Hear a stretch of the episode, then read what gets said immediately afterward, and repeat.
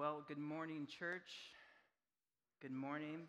It's a gift to be back with you on this eighth day of the new year. Hopefully, your first week of 2023 was filled with an awareness of God's goodness, God's presence uh, in your lives and in the lives around you. Happy New Year's. Um, we were absent last week as the family and I were just north of Nashville exchanging gifts, love, um, laughter, and germs with my extended family. so my brother from Florida came up with his kids, and they had some germs, and we received those, and uh, so and my my mom got sick. So anyway, all is well. all is well. We're all healthy now. So, but uh, but it's good to be back. So grace and peace be with your spirit as we gather for this Epiphany Sunday. Every year, actual Epiphany falls on January 6th, uh, which was this past Friday. And always, uh, it's the 12th day of Christmas. On the, and on the 12th day of Christmas, my true love, true love gave to me what? It's up there already. Okay. yes, 12 drummers drumming, apparently with horse heads. So I don't know. Uh, but uh, Epiphany fell on Friday, January 6th. And so this is the first Sunday since Friday. So Epiphany marks the official end of the Christmas season. And now we enter into what is known as the Epiphany season, which will take us all the way up to the beginning of Lent, which this year starts on Ash Wednesday. The pastoral joke, uh, which is February 22nd this year. So the Epiphany story is uh, the Epiphany. The Epiphany story that is read every year is indeed the visitation of the Magi these wise men, these pagan astrologers from the east, who had noticed a new star, uh, which for them indicated a new reality was emerging in the world. When this odd star, this anomaly in the sky appeared, they set out on pilgrimage, carrying gold, frankincense, and myrrh. Uh, as they were seeking the lights, and that light was soon to be revealed as the light of God's presence. These Gentiles from the east set out with intention, which for them meant a reorientation to this new reality, and it must have been a courageous journey to say the least. I'm not sure how much knowledge they had about what exactly was happening in the world at this time only that they simply had to go and they had to see for themselves. They had to see for themselves what this new light found in the sky, what this mysterious light was all about. They, in their seeking, in their pilgrimage, they were then participating in that very mystery. They were participating in this mystery not yet fully knowing what the ramifications would be of this Christ child coming to live among us, what those ramifications were going to be in total. Friends, we too have been invited. We too are constantly being invited into this mystery of Christ as well. So instead, you know, we had the story earlier um, from Gail with the story of the, the wise men coming to, the Magi coming to visit the, the Christ child. That's found in Matthew chapter 2. Though this morning I, I just felt prompted to let's let's do the Ephesians text instead. so so Ephesians chapter 3 is we'll, we'll have our focus for today, and it's on the mystery of Christ, which is also about an epiphany. It's about a revealing a discovering something that has actually been true the whole time and yet was hidden for generations past. So we'll dive into this profound and rich text from Ephesians in just a moment, though I do want to ask this question first. How is it that you receive this word or this idea of mystery? Mystery. Someone says it's a mystery or just the word itself, the idea. Is this a comforting word? Mystery? Is it an intriguing word to you? Maybe it's an intriguing word. mystery. Uh, does it in any way make someone feel uncomfortable? Are we all, are, are you one who is welcome to the mysterious? Like, who took the last cookie from the cookie jar? It's a mystery. Who did that? right? Or do you simply have to have things figured out? Uh, if you're like my mother in any way, you tuned into, into and watched religiously Angela Lansbury's Murder, She Wrote. All right, 1984 to 1996 in the great network of CBS. Each episode providing a mystery to be solved. And perhaps you liked these shows because you knew at the end of the 46 minute episode, because of commercials, the mystery was indeed going to be solved by the end of the show. Right? And certainty would, ruin, would, would rule the day. No longer a mystery, but fully revealed who done it. Or perhaps your jam was Unsolved Mysteries, which aired from 87 to 1999, a show determining, uh, documenting criminal cold cases and paranormal activity. These, uh, these series of mysteries never becoming fully known, okay, providing no degree of certainty about what actually happened by the end of the episode, hence the name Unsolved. Right? So, which is it? You'd want to know at the end or not know at the end and, and be stuck with wondering about it. Mysteries are fun and exciting to figure out, but if not revealed, can be super frustrating. Amen? Who took that last cookie? I was hungry. Today's text in Ephesians is about mystery. But it isn't the mystery that we engage with in shows like Murder, She Wrote or Unsolved Mysteries, or even Who Took That Cookie. It's a different kind of mystery altogether. It's a different sort of mystery. Those things in the, in the shows are about moving from not knowing to knowing, from not knowing to knowing. It's an either or reality. This kind of mystery in Ephesians, however, is much different. So, our text this morning, in context, the first two chapters of Ephesians, covers a great deal of theology, and it talks a lot about salvation and the purpose of the church. In those chapters, Paul already talks about how salvation is available to all the Gentiles. He's already covered this. Uh, in our passage today, chapter 3 of Ephesians, Paul speaks a little bit more about his own experience of grace and how God has been working both in and through him. And he eventually brings focus to this mystery of Christ and what that is mystery of Christ as a central focus. So, Paul, at the time of, of this writing, is believed to be in prison, and we shall start with verses 1 through 4. Are you ready? I'll wait. Anyone ready? Okay, thanks. it's good. It's a new year, new energy, right? Come on. All right. Okay, here we go. So, for this reason, I, Paul, the prisoner of Christ Jesus, for the sake of you Gentiles, surely you have heard about the uh, administration of God's grace that was given to me for you. That is the mystery made known to me by revelation, as I've already written briefly.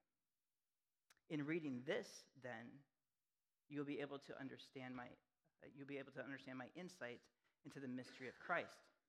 A couple things to note here as we pause. Note that Paul doesn't say he's a prisoner of Rome or the authorities. He says he's a prisoner of Christ, prisoner of Christ Jesus. I find this super interesting and super compelling, right? Uh, Rome or the authorities might be thinking, hey, we're winning. Paul's in prison. And Paul's like, think again. For it, is, for it's because of his ministry to the Gentiles that he is in prison, and it is also for their sake for their sake. Paul says that this mystery was made known to him by God's grace, and Paul has some insight into this mystery. Now, this mystery for some reason or another, was not made known to people in other generations, as it has been revealed by the Spirit of God, God's holy, by the Spirit to God's holy apostles and prophets. This mystery is that through the gospel, the Gentiles are heirs together with Israel, members together of one body, and sharers together in the promise in Christ Jesus. Pause. Wait a minute. This mystery that God's salvation is for all people and not just Israel, hasn't this been spoken of already? Hasn't this already been revealed? This shouldn't be news. This isn't actually a mystery. Okay? This idea, truth, reality has been hinted at, like clues in Murder She Wrote, right? Has been hinted at many times before now. Before Jesus came in the form of a baby. Here are two examples. We'll start with Genesis chapter 12. Next slide. I will make you, you into a great nation. This is Abraham. I will bless you and make you famous, and you will be a blessing to others. I will bless those who bless you and curse those who treat you with contempt. What's the next word there? It says all. It says all families. All families on earth will be blessed through you. Okay? Next. So in Isaiah, we go to the, one of the prophets. He says, You will do more than to restore the people of Israel to me. Not just Israel, folks. Not just Israel. I will make you a light to all people. All means all. All people. And you will bring my salvation to the ends of the earth. To the ends of the earth. Hmm. This is just exhibit A and exhibit B, right? Of many throughout the Old Testament, leading up to um, even our Ephesians text. Mystery of Christ. Gentiles are fe- fellow heirs, full fullness of participation in salvation. It had been known beforehand. Here's two examples. But not in the same clarity as it has been brought now with Jesus okay? Not with the same clarity as it has now been brought with Jesus. It's really important to pay attention to this word as. The next slide there. As. The next slide. Yes. Um, it was known, but not as known as it has been revealed today. Okay? All right? This, it's now been revealed to the, uh, by the Spirit. This mystery actually has been true the whole time. It's actually been true the whole time. It's been present forever. It's now actually, though, being lived out, understood, and proclaimed, and that by the church. This isn't plan B. It's not plan B. It is a mystery, not in the sense that it's something to be figured out, but rather a mystery with an invitation to be lived into. So, even just looking at this word mystery, mystery of Christ, right? So, this mystery is not something unknowable, but mystery is can be looked at as something endlessly knowable.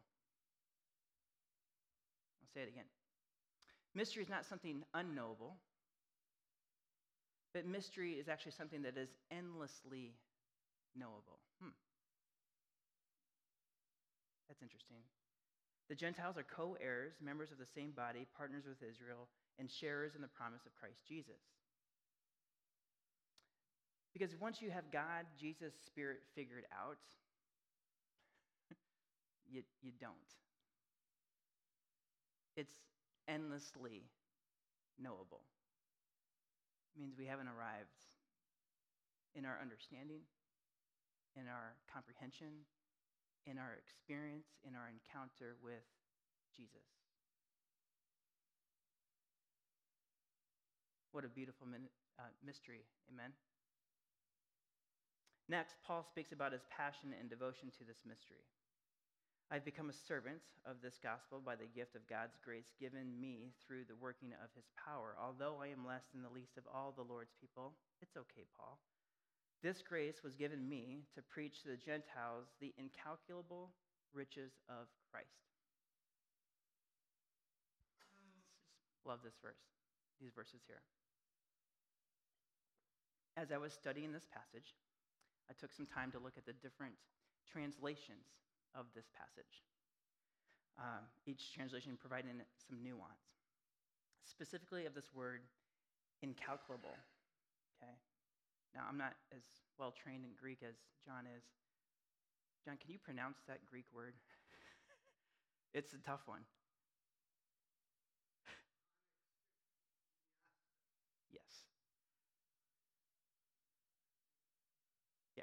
And perhaps because it's so difficult to pronounce and to say, I struggle. I didn't even want to try, try it myself, right? So thank you, John.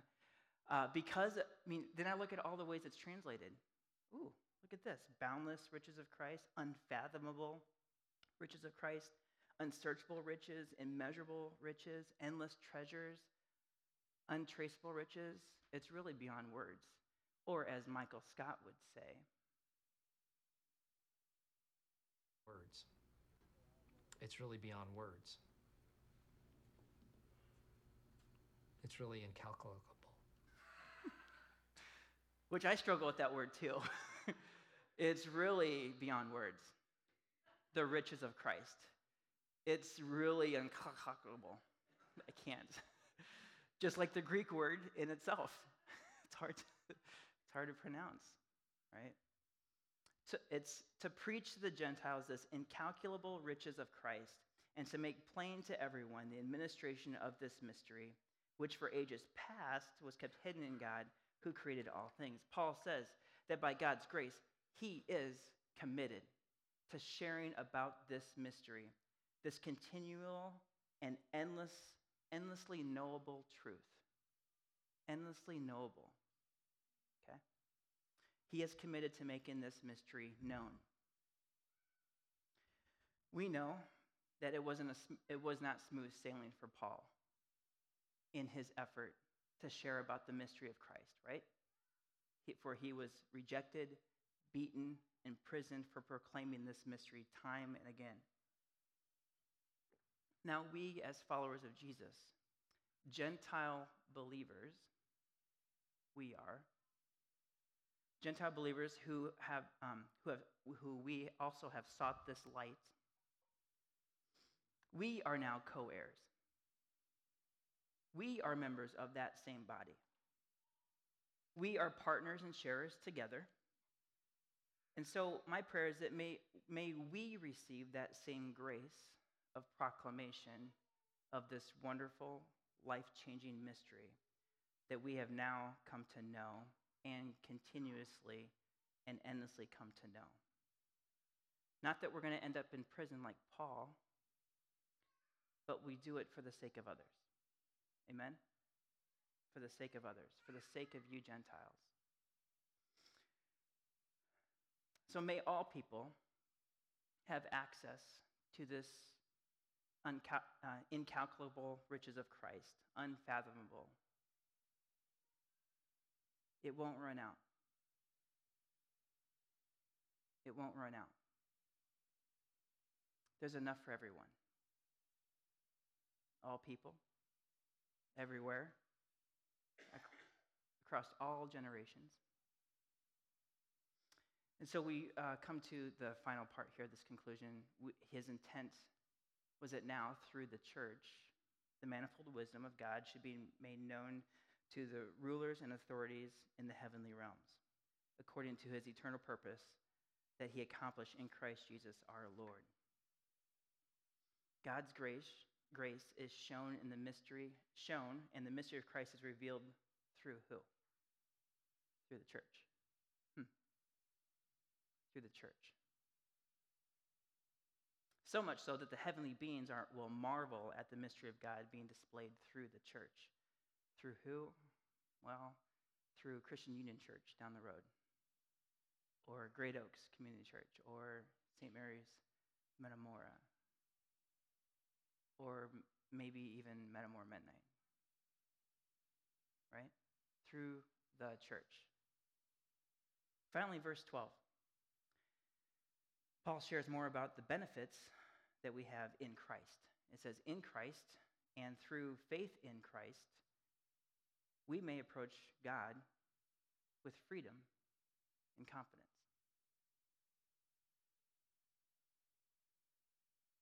Anyone else struggle with these, these words? How often do I use the words freedom and confidence to describe my approach to God?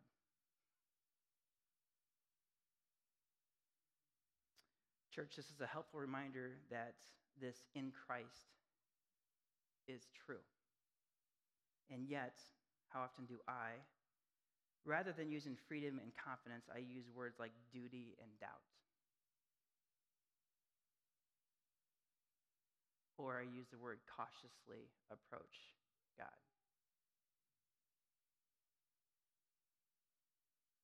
It's a bit of my struggle. But I'm grateful for this passage on Epiphany Sunday today, for it serves as a reminder that I have in Christ freedom. I've been given freedom, and I've been given confidence. How about you?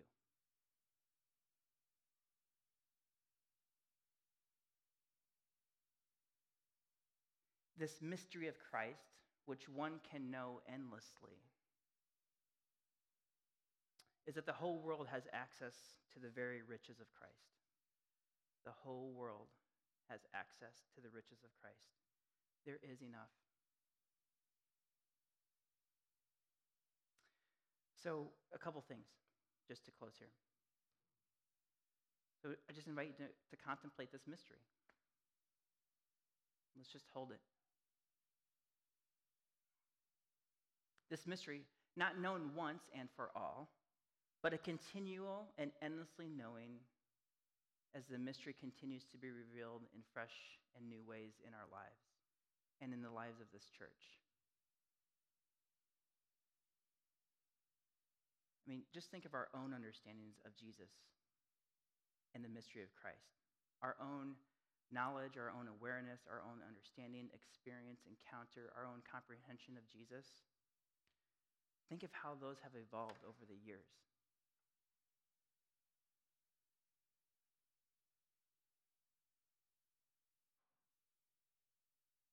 You believe as if you think of the first year you re- like Jesus and understanding who God is? Has it changed? It continuously is an invitation. It's a mystery. You think you have it figured out? Mm, mm, no, keep coming. Keep coming. Keep coming.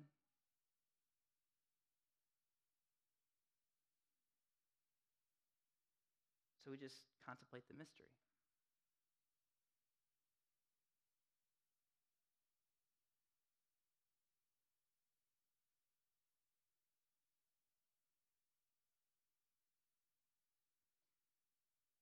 Finally, Paul made it his life's purpose to proclaim this mystery of Christ.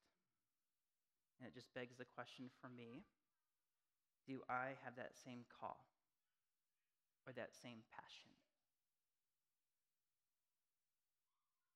This mystery has been and will continue to be revealed, that is endlessly knowable.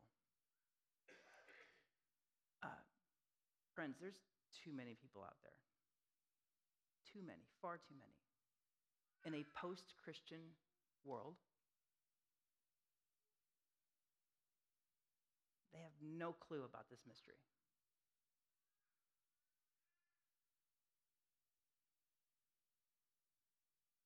This mystery is still waiting to be discovered for the first time. In our neighborhoods, in our classrooms, in our workplaces, in the marketplace. We're invited to proclaim this mystery. May we do so with freedom and confidence. I thought that this quote from um, Thomas Merton was good. As a magnifying glass concentrates the rays of the sun into a little burning knot of heat that can set fire to a dry leaf or a piece of paper, so the mystery of Christ in the gospel concentrates rays of God's light and fire to a point to set fire to the human spirit. May He do that with our church.